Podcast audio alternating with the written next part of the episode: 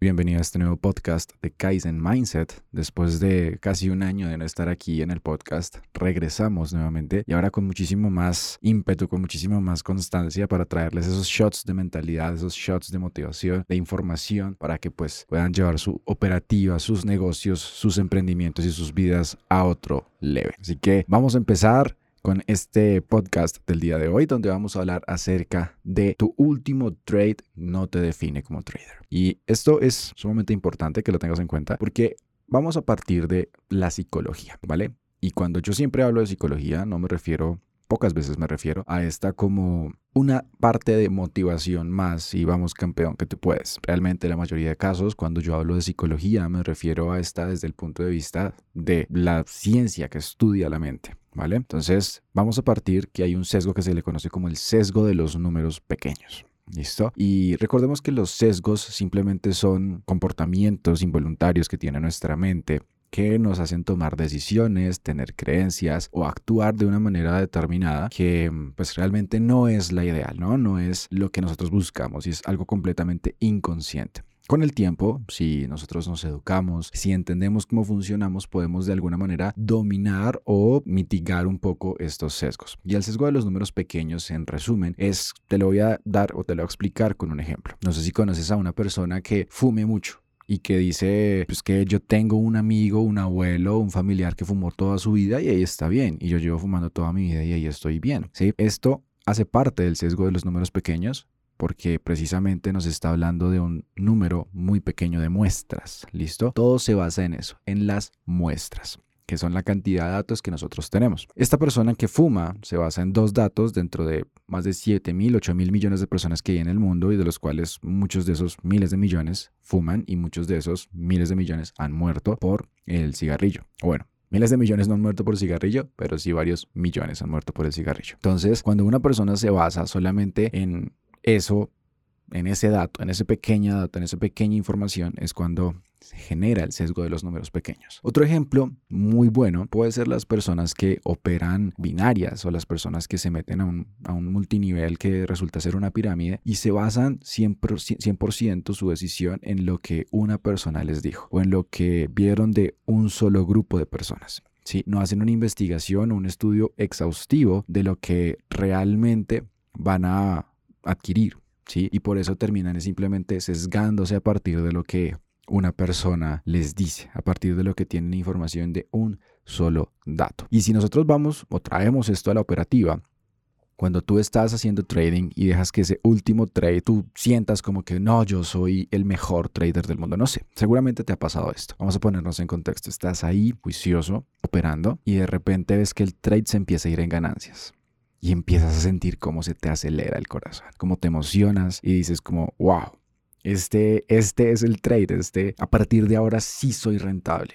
Con este trade, Dios mío, empieza el camino en la rentabilidad. Con este trade y bla, y empezamos a soñar y que más adelante ya empezamos a pensar cuando me compre mi casa, cuando me compre mi carro, cuando saque a mi familia de las deudas y bueno, empezamos a caer en este sesgo de evaluar nuestra operativa o de soñar muy alto solamente con un resultado. O está también la otra cara de la moneda, que es cuando empezamos a operar y se nos va en contra el trade. Y empezamos a decir, no, yo no sirvo para esto, yo soy malo para esto, yo soy muy malo, soy pésimo trader, esto no es para mí, el trading no funciona. Y empezamos a tener un montón de afirmaciones que realmente no tienen mucho sentido y que realmente pues no eh, van a darnos una información fidedigna de lo que nosotros estamos haciendo como operadores, ¿cierto? Entonces, lo que yo quiero que tengas claro a partir de esta información, a partir de lo que te estoy diciendo, es que ese último trade no te va a definir como trader, no te va a definir si vas a ser rentable, no va a definir si vas a obtener los resultados deseados, no va a definir, por ejemplo, si tú vas a ganar el siguiente trade.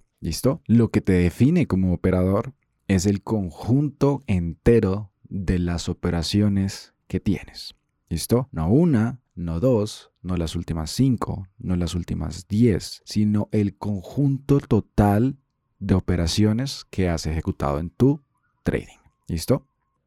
Esto me lleva a que entonces primero que todo debes tener una bitácora, debes tener un lugar en el que tengas un registro de todas tus operaciones. Porque parte del sesgo de los números pequeños que se genera en nuestro trading es porque no tenemos una fuente para poder evaluar todos los trades que hemos ejecutado, ¿vale?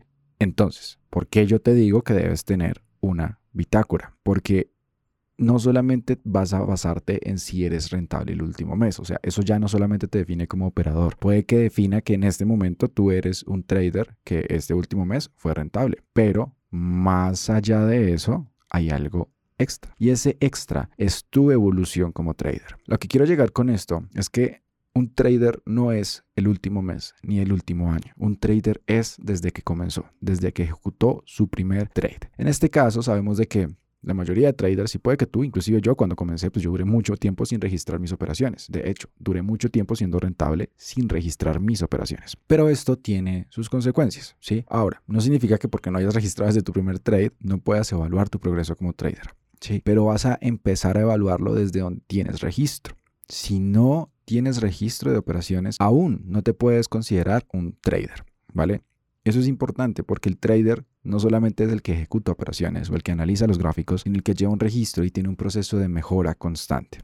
Ahora, si tú ves ese registro, lo tienes, lo has cumplido a cabalidad y estás evaluando lo que estás haciendo y de repente ves que, uy, no estás ganando y que llevas meses completos en pérdida, ¿quiere decirte que eres el peor trader del mundo? No, evidentemente no es así, pero sí quiere decirte que puedes mejorar.